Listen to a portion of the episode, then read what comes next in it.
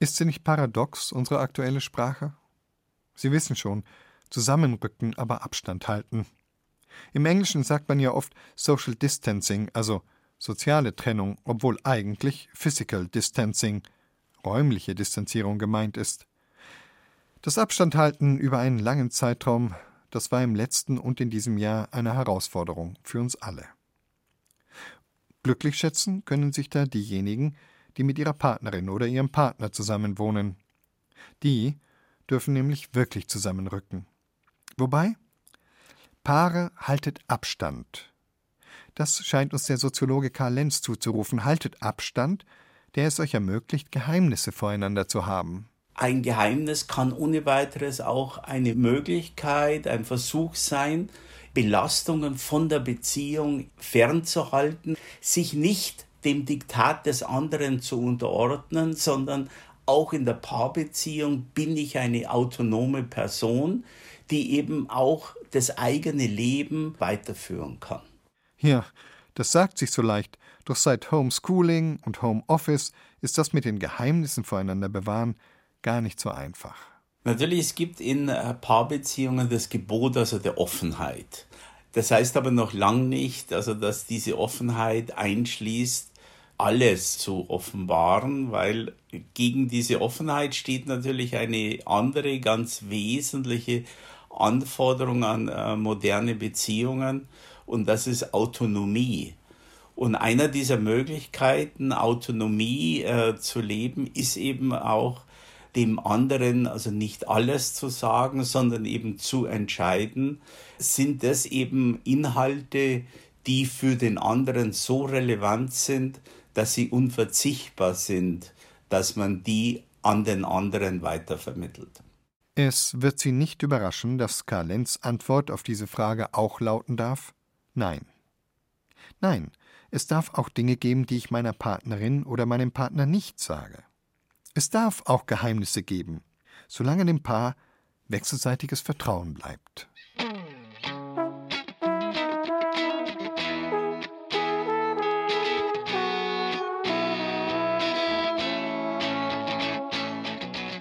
In unserer heutigen Zeit für Bayern-Sendung geht es nicht um Geheimnisse, nein. Es geht um die kleinen Geschichten im Leben, bei denen man immer wieder feststellt, das sagt sich so leicht. Für den Soziologen eine ganz klare Sache, Geheimnisse trotz erzwungener Nähe zu bewahren. Aber ist das wirklich so einfach? Einige Paare denken sich jetzt bestimmt, puh, leichter gesagt als getan. Mein Name ist Ewald Ahrens und das das sagt sich wirklich sehr leicht.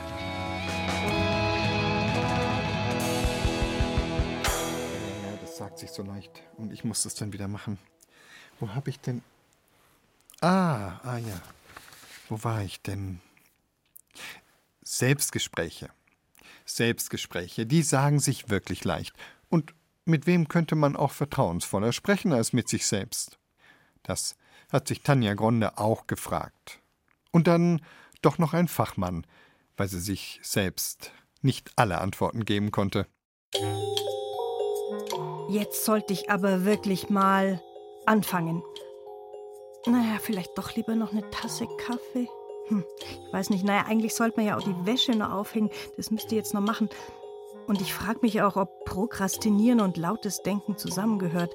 Da höre ich plötzlich eine Stimme. Jetzt mach's halt einfach. Sie klingt ungeduldig, fast ärgerlich und kommt aus meinem Mund. Da ist es wieder passiert. Ich rede mit mir selbst und merke es erst, wenn ich mich höre. Dann wird das Unbewusste bewusst. Ich spreche sogar manchmal im Spiegel mit mir. Doch verrückt bin ich deswegen nicht, denn Selbstgespräche sind viel besser als ihr Ruf. Peter Falkay, Facharzt für Psychiatrie und Psychotherapie in München, beruhigt mich. Man denkt ja immer wieder, Selbstgespräche haben die Funktion, dass ich irgendwelche Phänomene in meinem Kopf kommentiere. Häufig genug ist es aber, sind es Leute, die sich darüber motivieren oder eben auch sich pushen, sich einen Antrieb geben. Und das sind Leute, die dann ganz selbstversunken in sich halt entsprechend mit sich selber sprechen und sagen, wie ist denn das, du das, solltest du das und so weiter. So. Das heißt, das ist gebunden an eine gewisse Persönlichkeitsstruktur und eben nicht gebunden an eine Erkrankung. Die Persönlichkeit spielt also eine wesentliche Rolle. Eine nicht repräsentative Umfrage im Bekanntenkreis hat Folgendes ergeben. Frauen sprechen öfters mit sich als Männer und extrovertierte Menschen eher als introvertierte. Das mit den Frauen kann Professor Falker nicht bestätigen, aber sehr wohl das mit dem Charakter. Wer kommunikationsstark ist und gern redet, der spricht eben auch mal mit sich selbst. Wer eher still ist, dem kommt auch unbewusst kein Wort über die Lippen. Und es hat für mich ja auch etwas Beruhigendes, wenn sich auch ein anerkannter Psychiater zum Selbstgespräch bekennt. Ich kenne das auch von mir, damit ich jetzt schnell meine Sachen voranbringe ist es einfach gut, wenn ich da ein paar motivierende Worte dazu spreche. Jemand, der ich sag mal, klar im Kopf hat, ich muss das und das tun, der immer in seinem Zeitlimit ist und so weiter. Solche Leute brauchen das nicht. Ein Selbstgespräch hilft dem Gehirn, sich zu fokussieren. Beispiel der verlegte Schlüssel. Einige kennen das vielleicht. Man will aus dem Haus, der Bus geht in fünf Minuten und der Schlüssel ist nicht da, wo er sein sollte. Dann geht die Sucherei los und zuletzt beinahe wie eine Erleichterung der Satz laut ausgesprochen. Verdammt nochmal, jetzt überleg doch mal, ja, wo ist denn dieser Schlüssel? Das heißt, die Aufmerksamkeit wird dadurch, dass es jetzt nochmal einen Input gibt über die Sprache und eine gewisse Fokussierung im Kopf und soll ja eigentlich nur helfen, die Aktion schneller über die Bühne zu bringen. Sie dürfen nicht vergessen, dass äh, ja die Steuerung menschlichen Verhaltens natürlich über verschiedene Kanäle läuft. Ja? So, also Kanal kann sein, ich sehe etwas, Kanal kann sein, ich höre etwas. So, und wenn ich mehr Input bekomme und gezielten Input bekomme, dann ist natürlich auch die Aktivität verstärkt. Also wenn ich mich sagen höre, dass ich den Schlüssel suche, weiß das Hirn, dass ich ihn wirklich brauche. Wenn ich mich im Spiegel anschaue und klar formuliere, ich schaffe diesen Tag, dann fällt Anspannung ab und dadurch Stress. So kann die Aufmerksamkeit gebündelt werden, fokussiert und ja, ich schaffe dann diesen Tag wesentlich leichter. Der Leiter der Psychiatrie der LMU-Kliniken Peter Falkay schätzt, dass drei bis zehn Prozent der Menschen Selbstgespräche führen, aus unterschiedlichen Gründen. Da ist das laute Fluchen und Schimpfen aus dem Kinderzimmer über schwierige Matheaufgaben und blöde Lateinvokabeln. Dort ist das genervte Brabbeln in der Waschküche über den Wäscheberg, aus dem sich dann aber wieder die Energie ableitet, ihn abzutragen. Auch dieses laute vor sich hinschimpfen über das bisschen Haushalt und das Fahrverhalten anderer ist gesund, sagt Peter Falkay. Und Sie kommentieren das. Und ich persönlich finde, alles, was an Affekt rausgeht, natürlich in gewissen Maßen, ist ja eher gut, weil damit reguliere ich mich ja. Also für mich macht es einen großen Unterschied, ob ich meine Gedanken irgendwie nur in meinem Kopf habe oder ob ich sie über meine Lippen herausbringe, weil dann werden sie so real. Gundi Gaschler ist Kommunikationstrainerin und sie ermuntert grundsätzlich zum Selbstgespräch. Nicht nur, dass sie mit Bienen, Bäumen und Blumen spricht, die Psychologin redet viel mit sich selbst, beinahe therapeutisch. Also allein schon Worte dafür zu finden und das äh, bringt schon so eine Struktur und so eine, das ordnet alles so ein bisschen. Und das auszusprechen und mir selber dabei zuzuhören, ja, das hat sowas von Klarheit bekommen, ordnen, strukturieren, wirklich verstehen, was los ist. Vor rund 15 Jahren gab es ein Experiment mit Maschinenbaustudierenden. Laut der Zeitschrift Bild der Wissenschaft wollten Dietrich Dörner und Ralf Reimann herausfinden, inwiefern Selbstgespräche einen Einfluss auf eine Konstruktionsaufgabe haben. Vorher wurden die Studierenden dazu ermutigt, doch laut zu denken. Am Ende waren die Entwürfe der Konstrukteure am besten, die am meisten mit sich selbst gesprochen hatten, also Fragen gestellt hatten wie, was passt dazu, wie kann es gehen, was passiert wenn. Selbstgespräche fokussieren, geben Klarheit, regen zu kreativem Denken an, überhaupt zum Weiterdenken. So bleibt man nicht in Gedankenschleifen hängen. Am besten wirkt das, wenn man seine Gedanken laut ausspricht und es hört einem eine andere Person unvoreingenommen zu. Also wenn mir jemand zuhört, dann hat es ja eine ganz andere Qualität. Wenn mir jemand zuhört und mir so richtig dabei in die Augen guckt und mich vielleicht noch interessiert anguckt oder so, dann ist es natürlich komplett was anderes. Dann macht sich nochmal ein ganz, ganz großer, weiter, anderer Raum auf. Es geht viel, viel tiefer, als wenn ich es nur mit mir selber quasi ausmache. Also für mich hat es was ganz Natürliches und gut für die Seele, weil sobald etwas raus ist, ist es raus aus dem System und hat seinen Effekt. Also Mut zum lauten Formulieren der Gedanken. Also mein Jetzt mach halt einfach hat geholfen, denn sonst hätte hier ja niemand was gehört. Zeit nun auch für eine laute Lobung. Können Sie gerade mal weghören, weil sonst ist es ja kein Selbstgespräch. 504 no morning's broken mini bar is always open. She lays her head and waits her dreams. These sheets are clean, these sheets are clean. The TV's flickering red and blue. A voice suggests what she could do against the signs of getting old. She grabs the remote control. And she tries to tell the nights apart by the state of the heart and the shape of the moon. A hotel room is a hotel room is a hotel room. Boy. Das schweizerisch-deutsche Duo hat uns auf Englisch vom Hotel gesungen. Was uns zur Muttersprache bringt. Naja, so heißt sie ja immer noch. Und in einer Welt, die noch nicht komplett geschlechtergerecht ist, scheint es so zu sein, dass die Sprache der Kinder immer noch öfter der Mutter folgt als dem Vater. Mit dem Dialekt allerdings ist das nicht ganz so. Sind es da die Freunde? Ist es der Vater? Ist es die Mutter? Der Dialekterwerb ist einfach komplizierter. Unsere Autorin Franziska Klein zum Beispiel. Die hat eine bayerische Mutter und einen schwäbischen Vater aber sie selbst spricht nur Hochdeutsch. Warum kommt ihr der Dialekt nicht über die Lippen? Und warum ist das in anderen Familien anders?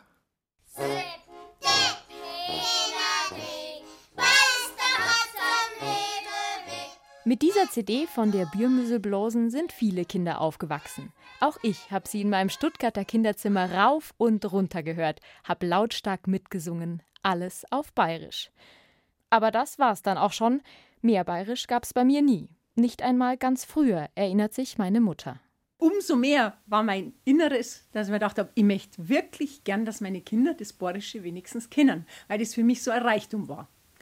Dann aber ist der Kindergarten gekommen und der Kindergarten in Baden-Württemberg, da war es entweder Hochdeutsch gesprochen worden oder Schwäbisch. Aber auch das hat nichts geholfen, weil mit Schwäbisch hat's laut meinem Vater nicht besser ausgeschaut. Also ich habe mir vorher nochmal eine Aufnahme von dir angehört und da sind winzige Teilchen Schwäbisch dabei. Aber so winzig, dass eigentlich das man schon als Hochdeutsch bezeichnen kann. Traurig ist er darüber nicht. Meine Mutter aber umso mehr. Ich wollte so gern, dass meine Kinder Borisch reden. Das eine Schöne war aber, dass du wenigstens mein Zungen-R übernommen hast. Überall bist aufgefallen, weil in Schwaben hat man das Zungen-R so nicht. Und jeder hat die drauf angeredet, jeder hat es unglaublich entzückend gefunden. Und du hast dann irgendwann schon gewusst, das ist jetzt was Besonderes und eigentlich mag ich nicht auffallen und dann hast du angefangen, dass du das abtrainierst. Und da war ich wirklich traurig. Dann ist nicht einmal das mehr blieben. Damals wollte ich das unbedingt so. Inzwischen bin auch ich traurig drüber, weil eigentlich würde ich ganz gern bayerisch reden können, genauso wie die beiden Schwestern Antonie und Brigitte aus der Nähe von Landshut. Der war doch auch schon mal da, aber ich weiß jetzt nicht mehr wegen was, da überlege ich schon die ganze Zeit. Bei ja, der war schon mal da, aber das ja. ist schon ewig her. Das ist ja schon, wenn dann mit irgendeiner äh, Geschichte aus Landshut oder so. Oder so. Oder von Freiberg. Oder, oder von Straßburg, irgendwo. Auf den ersten Blick eine typisch niederbayerische Familie, könnte man denken. Aber die beiden können auch anders. Ja, ja eben so eine hellen Hose habe ich mir auch gedacht, ja. aber wenn es am Sonntag so heiß ist wie heute, dann haben wir natürlich. Ja, ist jetzt so warm, dein Oberteil, das ist ein Blues, oder? Ja, schon ein Blues. Ihre Eltern kommen aus dem Rheinland und sind noch vor ihrer Geburt nach Niederbayern gekommen. Bis zur Grundschule haben die beiden Schwestern nur rein fränkisch geredet. Bayerisch ist erst später gekommen. Ich kann mich nicht daran erinnern, dass wir das irgendwie bewusst gelernt hätten. Das ist einfach automatisch. Das war einfach der Übergang, sage ich mal, wenn wir mit den anderen, anderen Kindern beieinander waren und die haben so bayerisch geredet, haben wir mir einfach das nachgeredet. Eigentlich wie bei mir. Nur habe ich im Kindergarten und in der Schule Standardsprache gelernt statt Schwäbisch oder Bayerisch. Ein typisches Muster, wie mir Professor Alfred Wildfeuer von der Universität Augsburg erklärt. Er lehrt Variationslinguistik und beschäftigt sich mit den Feinheiten der Dialektunterscheidung. Die Peer Group hat einen großen Einfluss auf das, weil es einfach das sprachliche Vorbild ist, das sie am meisten mitbekommen im Kindergarten oder in der Schule. Der Unterschied zwischen mir und den beiden Schwestern, Antonie und Brigitte, hatten ihren rheinischen Dialekt schon gefestigt, bevor sie mit ihrer niederbayerischen Peer Group in Kontakt gekommen sind. Ich nicht. Deshalb können die beiden auch das, was ich so gern könnt: Code Switching, also den Wechsel zwischen zwei Sprachen, sprich Dialekten. Er ist immer in Zug, in, äh, na, wie heißt das, in Speisewagen ist der Opa gegangen und uns zwar hat er im Abteil sitzen lassen. Und dann kommt er wieder aus dem Speisenwagen und dann sagt er, habt ihr nicht gesehen, der Hai im Rhein? Weißt du nicht mehr? Ja. Hat, wollte er uns weismachen, dass, dass ein Hai im Rhein geschwommen ist. Ja. Das, war, das war so eine Geschichte, die werde ich auch nie vergessen. Ja. Dieses Switchen für die beiden Lindenmädel, wie sie früher nach ihrem Geburtsnamen gern genannt wurden, alltäglich. Andere hingegen waren laut Antonie schon manchmal ein bisschen verwirrt. Das haben wir ja früher so oft erlebt, wenn wir gefeiert haben miteinander Geburtstag. Ja, ja. Und es waren also Freunde von uns da, die tiefsten Niederbayern, sage ich mal. Und wenn sie dann oder irgendjemand gesagt hat, hier, bringen wir mal was zu trinken oder so. Und dann haben die, Hä? Mit, mit wem hast du denn jetzt geredet? Haben sie dann gesagt. Ja, sage ich, mit meiner Schwester oder so. Auch ihre beiden Männer Hans und Josef mussten sich am Anfang erst einmal ein bisschen an das Rheinfränkische gewöhnen. Ich bin wie am Anfang raufgefahren bin zu ihr da bin mir immer vorgekommen, als wenn ich ins Ausland fahren darf. So ohne Grenzübertritt, weißt du, einfach ins Ausland. zu den Rheinländer auf. Ja, so eine Zeit lang ja, bis man das ein bisschen Stimmt. kapiert hat, was ja. die eigentlich meinen. Weißt, wenn die untereinander geplascht haben, da hast du fast keine Chance nicht gehabt. Inzwischen sind alle älter geworden. Die Männer verstehen die beiden Schwestern ohne Probleme und die nächste Generation ist auch schon lang auf der Welt. Bei der ist es aber nicht anders als bei mir. Bayerisch, die Sprache der Peer Group, ist geblieben, Rheinisch, die Sprache der Mütter, nicht. Ich habe jedenfalls fest vor, in meinem Leben noch Bayerisch zu lernen. Dafür übe ich fleißig. War schon schön, wenn man's kannt. War schon schön, wenn man's kannt. Nochmal. War schon schön. Nicht wahr. War schon schön, wenn man's kannt. War schon schön, wenn man's kannt. Ist immer noch zu dunkel. War. War. Ja, war schon schön, wenn man's kannt. War schon schön, wenn man's kannt. Naja, aber immerhin das Singen auf Bayerisch, das ist mir aus meiner Kinderzeit geblieben. Sepp de Pener Dreck, beißt der Katz an Wedelweg, lass der nur Stutzel droht, dass der Teifi schlutzen ko. Und Sporisch reden, das dauert vielleicht nur wegen. Franziska Klein im reinsten Hochdeutsch über die Schwierigkeiten, den Dialekt zu lernen. So leicht sagt er sich dann eben doch nicht. Deutschland ist ja weltweit berühmt für die Vielfalt und die Stärke seiner Regionalsprachen, und die will es auch erhalten. Das sagt sich leicht, aber wie macht man es? Wie kommt es, dass die oberbayerischen Tatorte auch in Hamburg gern gesehen werden, die fränkischsprachigen es aber kaum bis über den Main schaffen? Es hat mit Macht zu tun. Denn die politischen Machtzentren verändern eben auch das Sprachgefüge in einem Land. Gerald Huber über sprachliche Machtgefälle. May the Force be with you. May the Force be with you. May the Force be with you. Anakin, may the Force be with you. May the Force be with you, Master. May the Force be with you. Möge die Macht mit dir sein.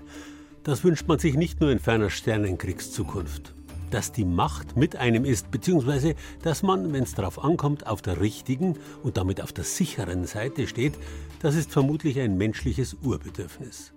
Da muss es niemanden wundern, dass selbst die grundlegende menschliche Eigenschaft schlechthin, die Fähigkeit zur abstrahierenden und abstrakten Kommunikation mit Hilfe der Sprache, diesem Urbedürfnis nach Sicherheit unterliegt. Und dieses Urbedürfnis ist einer der Gründe dafür, warum zumindest überall in unseren Städten mittlerweile Generationen heranwachsen, bei denen man nicht mehr auseinanderkennt, ob sie aus Castrop-Rauxel, Chemnitz oder Coburg sind. Nein, daran sind nicht die Medien schuld, wie es immer gleich heißt. Medien sind, das sagt schon der Name, bloß Mittler. Unmittelbar schuld ist die Macht. May the Force be with you. May the Force be with you. Ja, aber die hatten es eben verlassen, weil Sprache war schon immer ungeheuer sensibel dafür, wo die Stärkeren sitzen. Heute die Angloamerikaner, früher die Franzosen und noch viel früher die Römer. Beispiel die Musik. Die lateinische Musica heißt auf Englisch Music und in Süddeutschland Musik oder Muse. Im Norden Deutschlands allerdings sagen sie Musik, also mit der Betonung auf der zweiten Silbe. Die Römer haben das Wort Musica ganz Europa vererbt und ursprünglich wurde dieses Wort überall auf der ersten Silbe betont. Musica, Musik. In ganz Europa wurde das so gehandhabt. Wurscht, ob dem Londoner Raindrops Music in his ears sind, dem Frankfurter bloß Handkäse mit Musik schmeckt oder der Garmischer gern da ist, wo die Musik spielt. Bloß die Franzosen haben in Europa eine Ausnahme gemacht und die Betonung nach hinten rutschen lassen. Musik. Und weil die Franzosen den europäischen Kontinent jahrhundertelang dominiert haben, ganz wurscht ob politisch, militärisch oder mit Hilfe von Mode und Lebensstil, hat es in Deutschland genug gegeben, die das nachgemacht haben, weswegen es heute im Standarddeutschen Musik heißt. Französisch, die sprichwörtliche Lingua franca, war halt jahrhundertelang Diplomaten- und Verständigungssprache Europas. Französische Begriffe haben nahezu alle Lebensbereiche dominiert, ebenso wie heute die angloamerikanischen. May the Force be with you. Goodbye, old friend. May the Force be with you. Sowas hat Folgen, denn wer die Sprache besitzt, der verfügt über die Macht der Deutungshoheit. Unter anderem deswegen haben nationalistische Chauvinisten immer wieder versucht, sogenannte undeutsche Fremdwörter ins Deutsche zu übersetzen, zum Teil wortwörtlich und mit unterschiedlichem Erfolg. Erdgeschoss für Parterre, Altertum für Antike, Stell dich ein für Rendezvous, Leidenschaft für Passion, Tagebuch für Journal, Mundart für Dialekt, Fernsprecher statt Telefon und so weiter. Ja, man hat sogar die Marmelade in Wonnebrei einzudeutschen versucht. Aus der Mumie sollte eine Dörrleiche werden, aus der Pistole ein Meuchelpuffer und ganz besonders schön aus Katholiken Zwangsgläubige oder aus dem Nonnenkloster allen Ernstes ein Jungfernzwinger. An letzterem sieht man auch die innerdeutsche Sprachmacht des Lutherdeutschen, das die angestammte ober- oder hochdeutsche Schreibsprache zwischen 1750 und 1850 aggressiv verdrängt hat.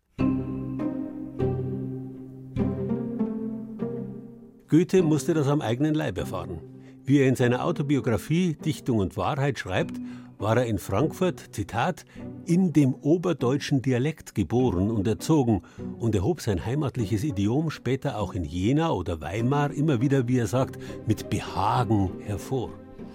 Musste sich aber deshalb von den dortigen Gebildeten, die an die allein selig machende mitteldeutsche Sprache Luthers glaubten, jedes Mal einen strengen Verweis gefallen lassen, sodass er schließlich völlig verunsichert war. Zitat ich fühlte mich in meinem Innersten paralysiert und wusste kaum mehr, wie ich mich über die gemeinsten Dinge zu äußern hatte.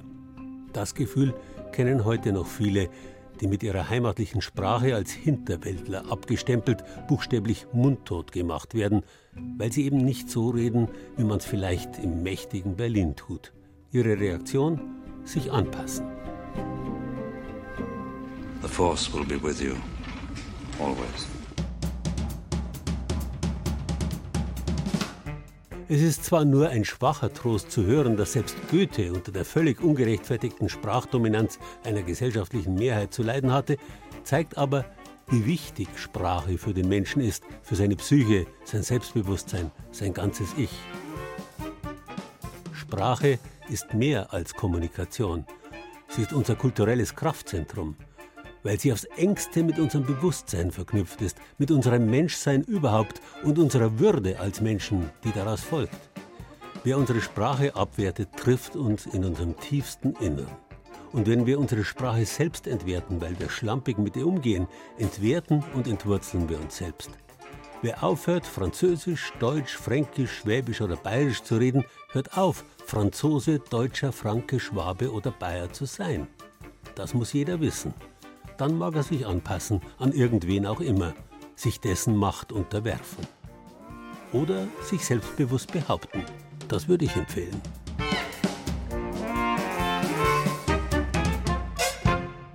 Gerald Huber hat uns in unserem Feiertagsfeuilleton zum Thema Das sagt sich so leicht über Macht und Sprache unterhalten. Hier in der Zeit für Bayern auf Bayern 2 geht es jetzt musikalisch gleich weiter mit einer Sängerin, die es aus dem Oberbayerischen Stephans Posching ins fränkische Nürnberg gezogen hat. Seelenverwandtschaft heißt der Titel ihrer Band Easy. Hochdeutscher Heimatsound aus Bayern. Nur ein Blick, ein Wort und es ist klar, da ist etwas da, was schon früher war. Da ist etwas Vertrautes zwischen dir und mir. Wir brauchen keine Worte, um zu kommunizieren. Unsere Seelen sind verbunden bis aufs Blut. Ja,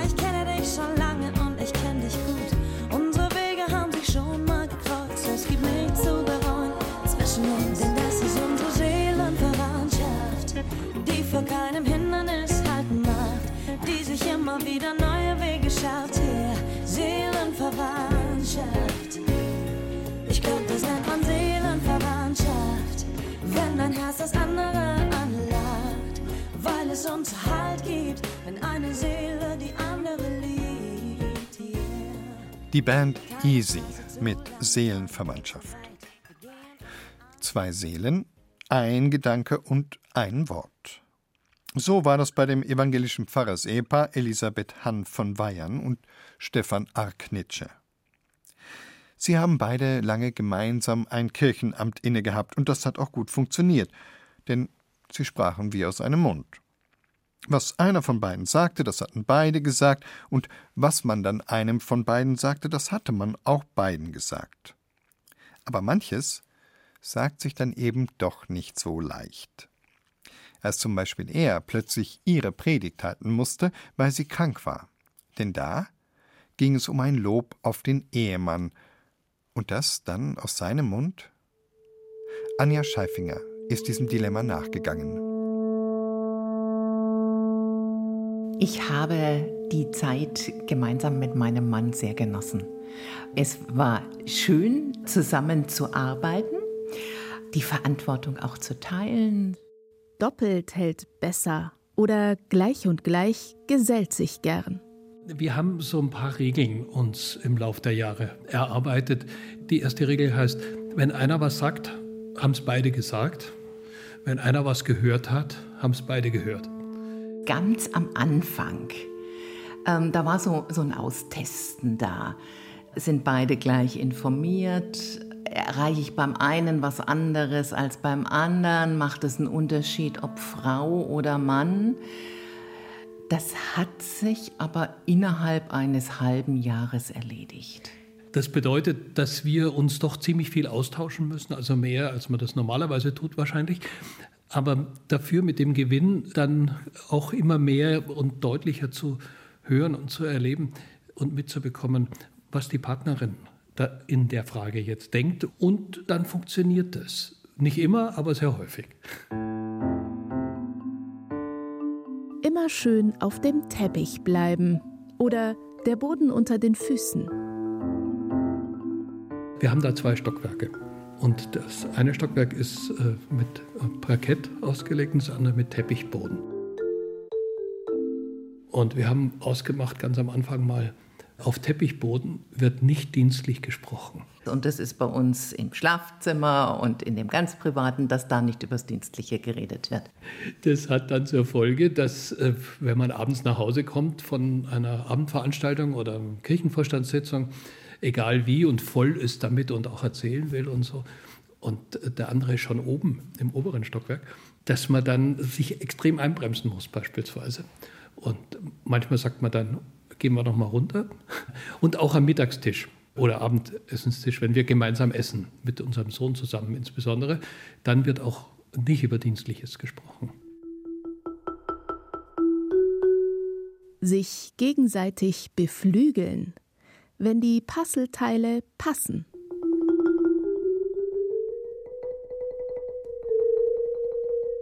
Ich kann mich ganz oft in Menschen sehr gut hineinversetzen und so entwickeln oft auch Lösungen, dann gerne aus dem, was ich so in der Tiefe der Psyche verstanden habe. Und das ist das, was ich sehr präzise einbringen kann. Mein Mann ist ein hochstrukturierter Mensch, der sehr kreative Lösungen aus sachlichen Klärungen erzählt. Also wir haben oftmals andere Anmarschwege. Ich bin eher so ein empathischer Typ beim Zuhören äh, und tue mich dann manchmal äh, oder tat mich manchmal etwas schwer, dann das zu sortieren, schon im Gespräch zu sortieren und nicht erst nachher.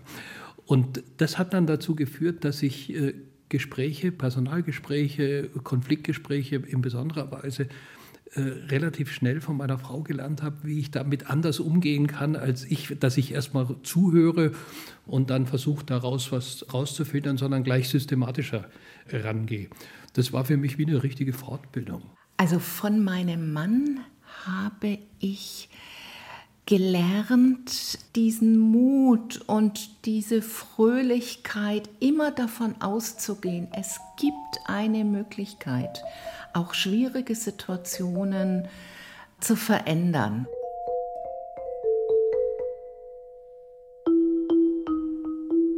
Ein Mann, ein Wort. Eine Frau, ein Wort.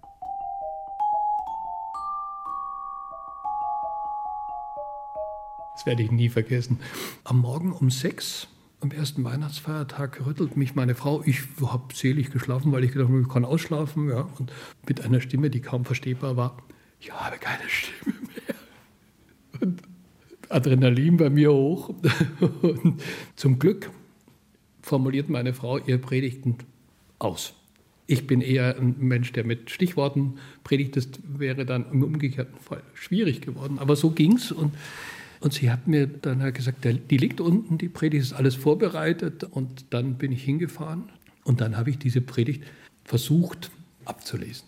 Das war aber eine Predigt, die sehr aus der weiblichen Perspektive war, aus Maria, wie es ihr geht mit Josef. Dann merke ich während der Predigt, dass das eine Geschichte ist, die den Josef ganz nach vorne bringt. Also nicht Maria und nicht das Kind, äh, oder die Weisen oder die Hirten, was sonst immer so dran ist an Weihnachten, sondern meine Frau hat sich mal spezialisiert auf, auf Josef und die Rolle von Josef, diesen Mann, der da im Hintergrund ist.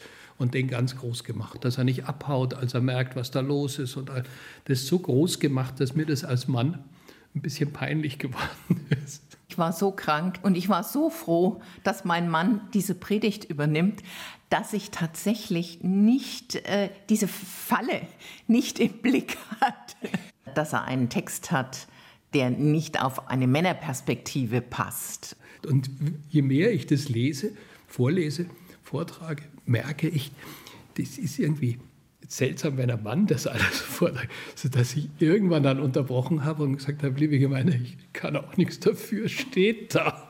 Meine Frau hat es aufgeschrieben. Ja, es war ein sehr heiterer Gottesdienst dann. Jedenfalls kam er nach Hause und hat so gelacht über das, was ihm da passiert ist, dass er sich auf meine Predigt bezogen hat und die Leute gelacht haben. Und jetzt, zehn Jahre später, war ich wieder in dieser Gemeinde und dann haben die mir dort die Geschichte erzählt, wie das war, als mein Mann aus der weiblichen Perspektive aus Maria erzählt hat. Und das sind doch Geschichten, da lacht einem das Leben entgegen.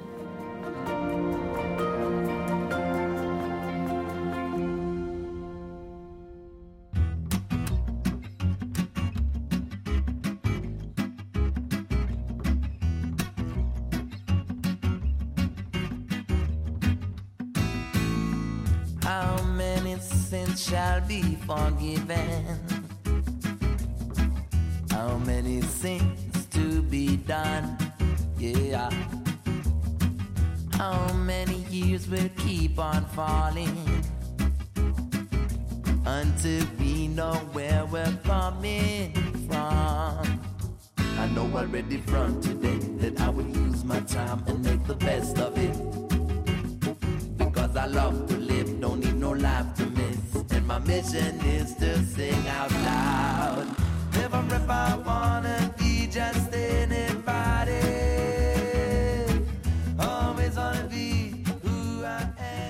Jacoustics oder besser Dominik Haas hat uns von Somebody gesungen.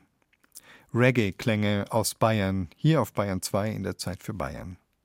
Hört sich einfach so weg, oder? Aber Nicht alles, was sich leicht sagt, ist auch das, was sich leicht hört. Bahndurchsagen zum Beispiel. Kann man wirklich noch hören, wenn es automatisiert heißt, die Bereitstellung Ihres Zuges verzögert sich wegen Verzögerungen im Betriebsablauf? Dabei ist es gar nicht so einfach, das immer wieder Gesagte so zu sagen, als sei es das erste Mal. Matthias Rüth ist den Spuren der Durchsager gefolgt. Herzlich willkommen an Bord, meine Damen und Herren. Wir möchten Sie bitten, große und schwere Handgepäckstücke unter Ihrem Vordersitz zu verstauen. Leichtes Gepäck können Sie gerne in die Ablagefächer über sich legen. Vielen Dank. 15 Jahre lang war Carola Grau Flugbegleiterin bei einer großen deutschen Fluglinie. Den Beruf Fliegen hat sie zwar vor Jahren schon aufgegeben, ihre Bordansagen kann sie aber immer noch auswendig. Auch hier im Gespräch am Küchentisch. Ladies and gentlemen, good morning and welcome on board. We'd like to ask you to stow heavy and big pieces of hand luggage under the seat. Standardisierte Ansagen sind im Flugzeug Teil des Sicherheitsprogramms. Armlehnen gehören bei Start und Landung nach unten, Tische und Fensterblenden nach oben. Dieses Flugzeug verfügt über vier Notausgänge, zwei im vorderen und zwei im hinteren Bereich. Der Text dafür ist von den Fluglinien vorgegeben. Wie dieser vorgetragen wird, ist dagegen individuell. Also wir hatten einen halben Tag mal Training, aber das ist halt schon so lang her. Gell? Also, und ansonsten war das Learning by Doing. Ich zum Beispiel habe mir das R, das fränkische R, abtrainiert, weil ich das unprofessionell finde. Im persönlichen Gespräch mit den Gästen ist es drin. Klar, das ist mein Dialekt. In den Ansagen kannst du es dir wegtrainieren. Früher punkteten Fluglinien noch mit Service. Dazu gehörte ein Lächeln der Flugbegleiter und möglichst freundliche Kundenansprache. Doch seit dem Siegeszug von Billigfluglinien ist Fliegen wie Bus oder Bahnfahren eine möglichst preiswerte Notwendigkeit, um schnell von A nach B zu kommen. Für die Stewardessen bedeutet das Ansagen im Akkord, die sehr oft dann auch genauso klingen. Manchmal ist es ein Zeitdruck. Du hast noch äh, fünf Trolleys zu verstauen, gerade auf der Kurzstrecke, und dann macht's Bing und dann gehst du schon in, in Sinkflug und dann musst du noch schnell diese Ansage machen. Und dann machst du während dieser Ansage fünf andere Dinge, verräumst irgendwas, räumst auf, schützt den Kaffee weg, sonst irgendwas und sagst dann, meine Damen und Herren, wir haben die Reiseflughöhe verlassen. Ja, funktioniert, aber man hört es, finde ich. Good morning, ladies and gentlemen. Some information of the cockpit. We are cruising at an altitude of 37,000 feet. With an indicated ground speed of Sehr geehrte Fahrgäste, wegen Wartungsarbeiten kann es derzeit auf der Linie der U1 zur Wenn Sie zum Beispiel mit der Bahn fahren und hören, Thank you for traveling Deutsche Bahn, dann kriegen Sie hier eine Botschaft, die über das Verbale hinausgeht und Sie erfahren etwas über den Sprecher, in diesem Fall, dass er vielleicht kein Englisch kann. Und dieser Botschaften müssen wir uns bewusst sein. Die Stimme sendet Botschaften aus, die unweigerlich entschlüsselt werden. Die Nürnberger Stimmtherapeutin Ulla Beushausen ist Ansagenexpertin. Sie schult Mitarbeiter großer Firmen im richtigen Vermitteln von Nachrichten. Immer wieder das Gleiche sagen, das sei kein Problem, wenn man seine Stimme richtig einsetzt. Also es gibt ja wenig Parameter, die die Stimme äh, verändern kann. Das ist einmal die Tonhöhe. Ich kann einfach meine Melodie nach oben und nach unten machen, je nachdem. Wenn ich aus Hamburg komme, kann ich das sowieso schon. Wenn ich aus Bayern komme, würde ich vielleicht eher mit Dynamik betonen. Ähm, heute fällt der Halt in Kassel aus, ne, sowas, das wäre diese Variante. Oder aber ich kann das Tempo variieren, indem ich einmal schnell und einmal langsam spreche. Und ich stelle mir vor, da sitzen jetzt 100 neue Bahngäste, die mich noch gar nicht gehört haben. Und dann spreche ich das nochmal extra für die. Dann kann ich das besser anwenden. Und das kann ich auch beim zehnten Mal noch. Ich muss es mir nur vorstellen.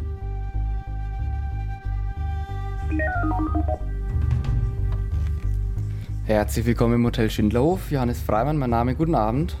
Der Schindlerhof liegt außerhalb von Nürnberg. Abseits der üblichen Hotelballungsräume, dem Hauptbahnhof, dem Flughafen, der historischen Nürnberger Altstadt. Trotzdem ist der Schindlerhof mittlerweile zu einem richtigen Hoteldorf angewachsen, hat sich in der gehobenen Preisklasse etabliert. Ein Hauptverkaufsargument neben den vielen speziell eingerichteten Themenzimmern und Restaurants das gesprochene Wort. Unsere Einstellung ist, wir wollen wahre Herzlichkeit vermitteln, auch ruhig sofort auf eine persönliche Ebene mit dem Gast sein, auf ihn zugehen. Es geht immer darum, dass wir ihn als erstes begrüßen, den ersten Schritt machen. Das ist uns ganz, ganz wichtig und dann eben auch auf Augenhöhe dem Gast begegnen. Vor Hotelmanager Jannik Klechowitz liegt ein dünnes Heftchen, auf dem steht Front Office Drehbuch. Entwickelt wurde es von Kommunikationsexperten. Wie im Spielfilm wird hier jeder Gastkontakt durchgespielt, von der Körperhaltung des Mitarbeiters, Nase und Bauchnabel immer in Richtung des Gastes, bis zum Kapitel energetische Sprache. Es ist schon vorgegeben, äh, was wir sagen in einem gewissen Rahmen, beziehungsweise wie wir sagen in einem gewissen Rahmen. Allerdings läuft es bei uns sehr, sehr individuell und ist auch gar nicht gewollt, dass das äh, alles eben gleich klingt, sondern jeder hat schon seine Freiheiten, wie er dem Gast gegenübertritt. Es gibt natürlich Formulierungen, die wir verwenden sollen, anstelle von anderen Formulierungen, dass wir nicht sagen, so schön, dass Sie da sind oder äh, wie war die Anreise, so was man überall hört, sondern so Sachen wie toll, Sie haben schönes Wetter mitgebracht, schön, dass Sie da sind. So einfach die Art und Weise, dass wir in die Richtung ein bisschen mehr gehen. Kommunikationsexpertin Ulla Beushausen würde natürlich auch lockere Drehbuchkommunikation wie diese als genau solche entlarven. Trotzdem ist für sie Individualität in der Ansprache der richtige Weg. Ansagen mit Anspruch. Das erkennen Sie sofort am Telefon, weil die so sehr die Betonung reimen. Guten Morgen, Frau Beushausen, wie geht es Ihnen? Da weiß man, oh, Callcenter, danke. Ne? Und das ist natürlich auch nicht gut, sondern es sollte authentisch sein. Ich kann mich nicht verstellen. Und von daher ist die Beschäftigung damit äh, recht wichtig, einfach mal zu schauen, was habe ich überhaupt für ein Repertoire? Was kann ich denn ausdrücken?